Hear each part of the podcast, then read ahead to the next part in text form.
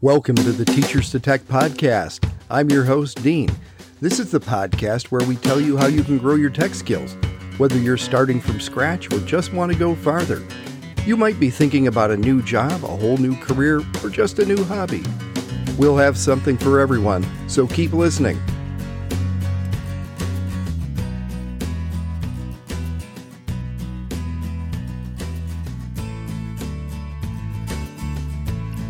Welcome to the second season of Teachers to Tech. We've got some great topics lined up for this season, but let's just reintroduce the podcast before we get started.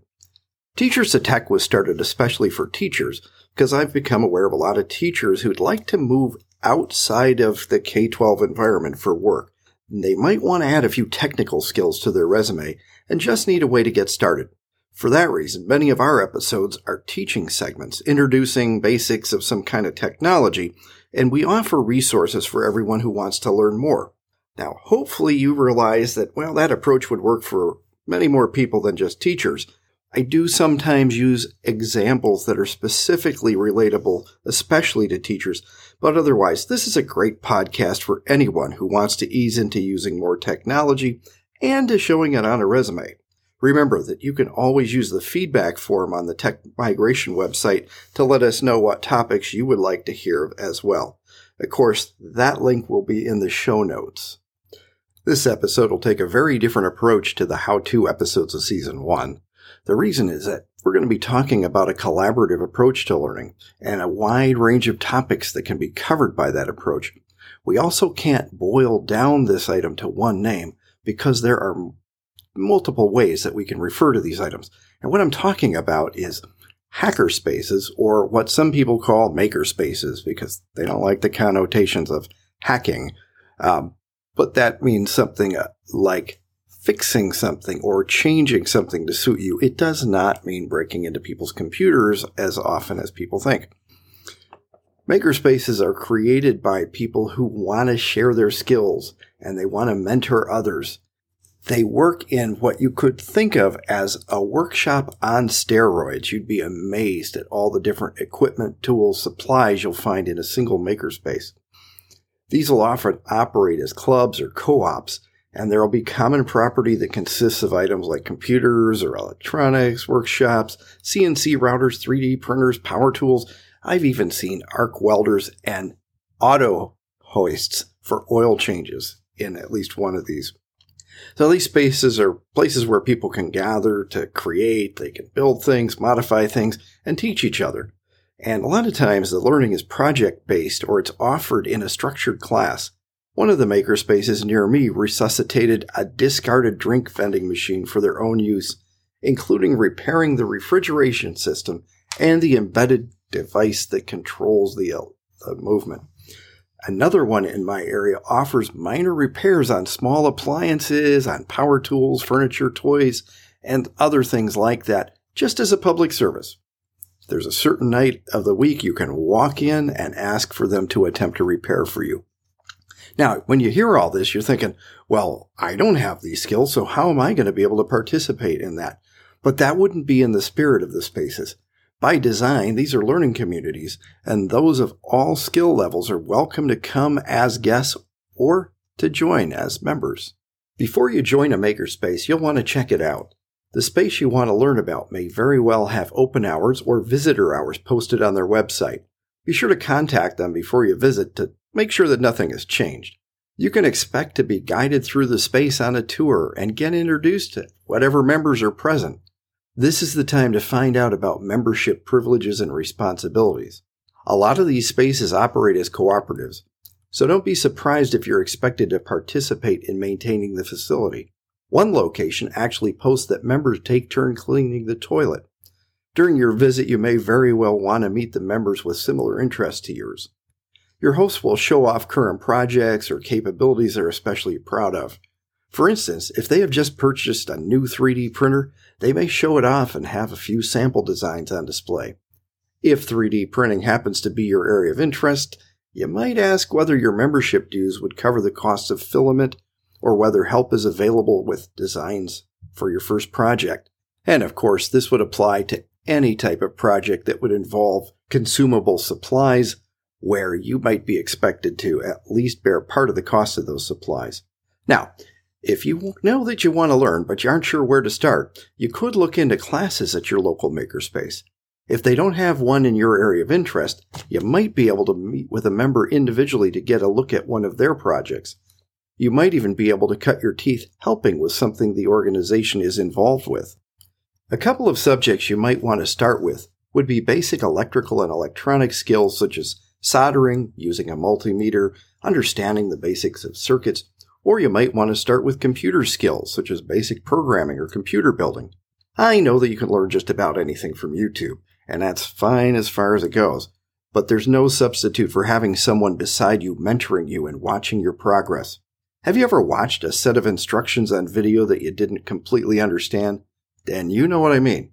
You watch it over and over again, hoping that you'll finally get it, and then you post a comment hoping that whoever posted the video will answer you and explain, or that somebody else will answer your comment, but you may not get an answer in time to help you out.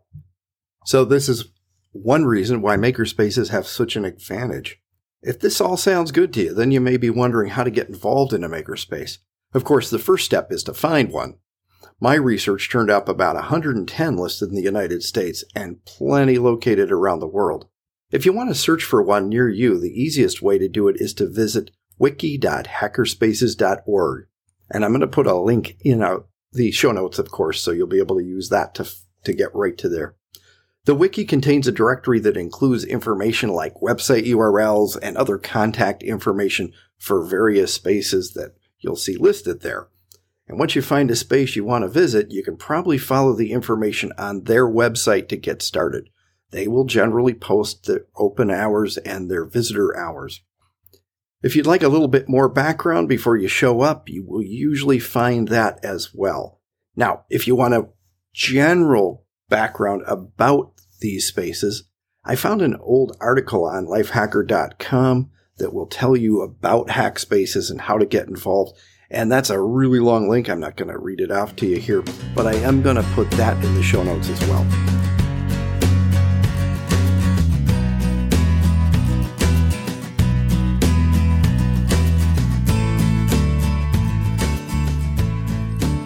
Now, to cap off this episode, because we have enough time, I'm going to get into some related topics, either organizations or movements that you can get involved with that'll take you farther into the maker type mindset, give you more opportunities for learning, and help you kind of get involved in promoting these things in your community. One of the reasons, of course, we want to do this is to build up our own learning and maybe to become a thought leader in our area, but also because it's kind of important that we keep up competencies like manufacturing and hands-on work in our own areas and in our own country. And so you can be a part of that movement. When we come back, we'll get into those items. First topic I want to bring to you is Nation of Makers. Now, Nation of Makers is a nonprofit organization. It's dedicated to supporting and connecting the maker movement in the U.S. Makers can be individuals, they're working in local communities sometimes, and they're creating, they're innovating, they're tinkering. They may take existing items that are commercial and hack them so that they work differently or they have improvements. But various projects and technologies all fall under this umbrella. While Nation of Makers provides resources for these people, advocacy for them, and a platform where they can work together. They can share knowledge, they can promote DIY movements and making culture. The organization kind of tries to foster that creativity and give a place for education and promote it. It does also include entrepreneurship within its purview. So that means that those people who say, hey, I either want to be working as a consultant or I want to create something for sale can also feel supported. Of course, I will have a link in the show notes so that you can find Nation of Makers. Next up is a series of events called Maker Faires. That's spelled F A R E. Now, Maker Faires are annual events, and they're part of a global movement that celebrates do it yourself culture. It's a gathering, and inventors, tinkerers, artists, crafters, engineers, and hobbyists can come together and showcase what they're doing. Notice it includes artists So you might be at one booth and see somebody working with an Arduino or some other kind of electronic technology, and the next booth could be somebody who is working with costuming. But this is a place to share passions for making things. They can feature just about anything. I've kind of mentioned these, but just to hit a list I've got here workshops, activities, robotics to electronics, arts and crafts will all be going on in the same workspace. These events are going to be about hands-on learning and they will spotlight creativity and innovation in ways that are going to inspire you. These are held at various locations around the world and they are a great place to connect with others or just to take away some ideas. They're sponsored by an organization I'll tell you about a little, little bit. But I want to tell you that, of course, I will have a link in the show notes that will allow you to figure out where the Maker Faires are in your area, or if there isn't one, how to get one started. Behind Maker Faire is make.co, and that is the official website for Maker Faire and the organization behind it. And that's all about, as I said, celebrating and showcasing creativity, innovation, and the do it yourself spirit. Maker Faire events happen regularly, but in different locations, so you kind of have to watch for one to come to your area. When you get to the website for the organization, you'll find that there are all kinds of resources out there, some that require a higher level of membership, some that are free but there are things such as projects out there you can look at. There is community where you can interact with people. And of course, you can keep track of where all the Maker Faires are that are going on. But there's a lot out there. Oh, didn't mention there's even shopping out there. So if you haven't gotten started yet with your own little electronics lab, you'll find some great stuff out there that you can work with hands on, simplistic, so that you can learn in a very structured way bit by bit. Of course, check the show notes for the URL for that site.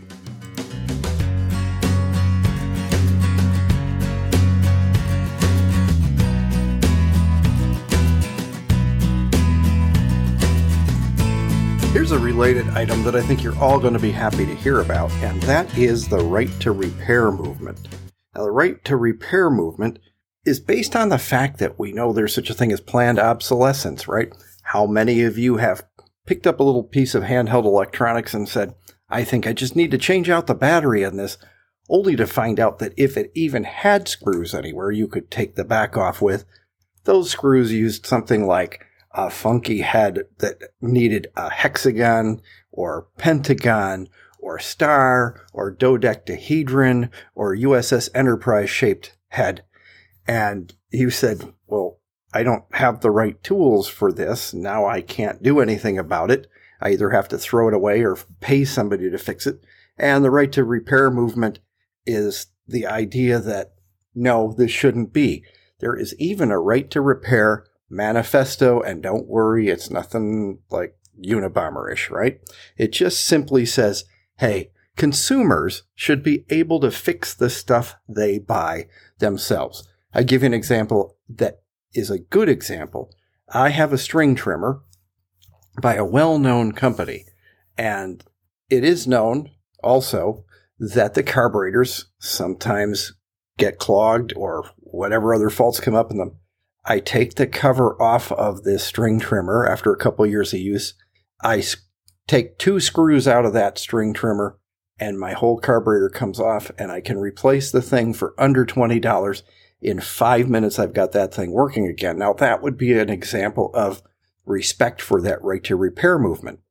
This is a general movement, and it is kind of an attitude of consumers pushing back and say, I don't want to have to buy a whole new this every time this breaks. I don't want to send this out to a dump somewhere as e waste. But partly behind it is a website, ifixit.com, now, iFixit.com is kind of cool because one of the things they started doing was creating a forum where anybody could go out and say, Hey, I have the JoJo Jones brand string trimmer, and here are the symptoms I'm having when it doesn't start. Can anybody tell me how to fix this? And guess what? Anybody can come back and answer the question. I've done it a couple times myself. I found a couple of answers out there myself.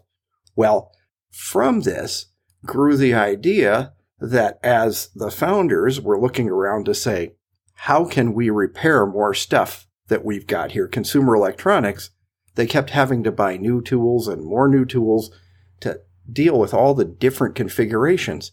And so they have created their own high quality set of toolkits. And there are three assortments. I bought the fanciest one because, of course, this is stuff I work with all the time. And it was probably about $75, I think. All kinds of bits, a couple of different drives to run those bits, a convenient tray for working with parts in, the whole nine yards. So you, you might want to visit ifixit.com, even if you don't want to buy the toolkits that they have out there. There are plenty of questions and answers you can learn from, and you can talk about that right to repair movement out there as well. And then related to this, but this is a commercial enterprise, I just want you to know that it's out there. This is a company called repairclinic.com. Now, repairclinic.com is basically a giant warehouse full of parts. And I'm fortunate in my part of the country, I actually live just a couple of miles from their warehouse. So I could go online and say, Hey, my dishwasher is out and I think I need a new control board for this to put in the door. And within a couple hours, they would have the proper part pulled for me. And I could go into the front of the warehouse where there was just a little storefront type counter. Somebody would meet me there with the part I had ordered. And later the same day, I was back in business with my dishwasher. Now, of course, they have to ship if they don't have that part in stock or if you aren't lucky enough to live near them like I did, but they do ship nationwide. So that's great to know. And by the way, I want to remind you none of these places that I'm mentioning are sponsors. I'm not getting a dime from any of them. I am just recommending these because I've had good experiences with these places, these products, and it's part of the learning experience that I want to recommend to you.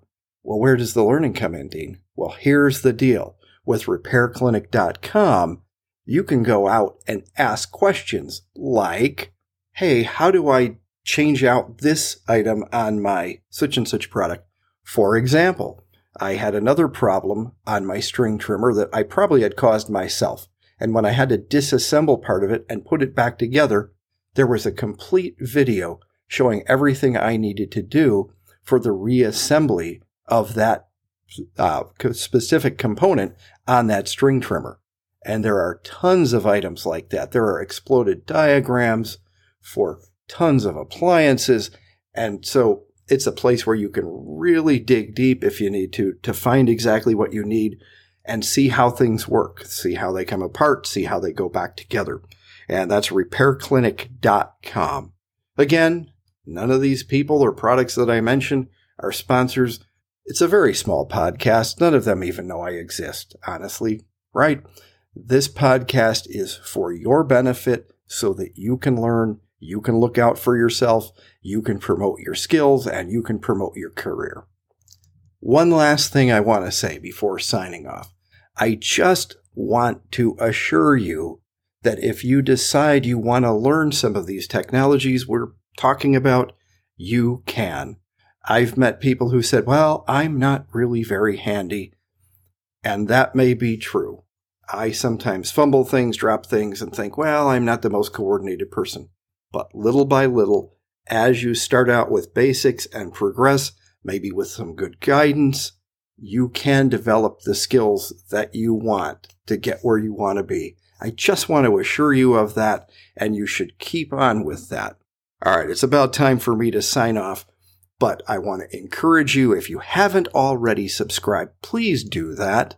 If you know somebody that is interested in learning more about the technologies we're talking about, please don't forget us and recommend the podcast. If you have the ability to review the podcast on whatever platform you get us from, please do that as well. Don't forget that we do have that feedback form where you can send us a request. You can send us a question if you want, and there will be a link to that in the show notes as well. Thank you so much for listening and we'll see you again next time. That's all we have for today. This is Dean saying thanks for listening, and we hope to have you back with us next time on Teachers to Tech.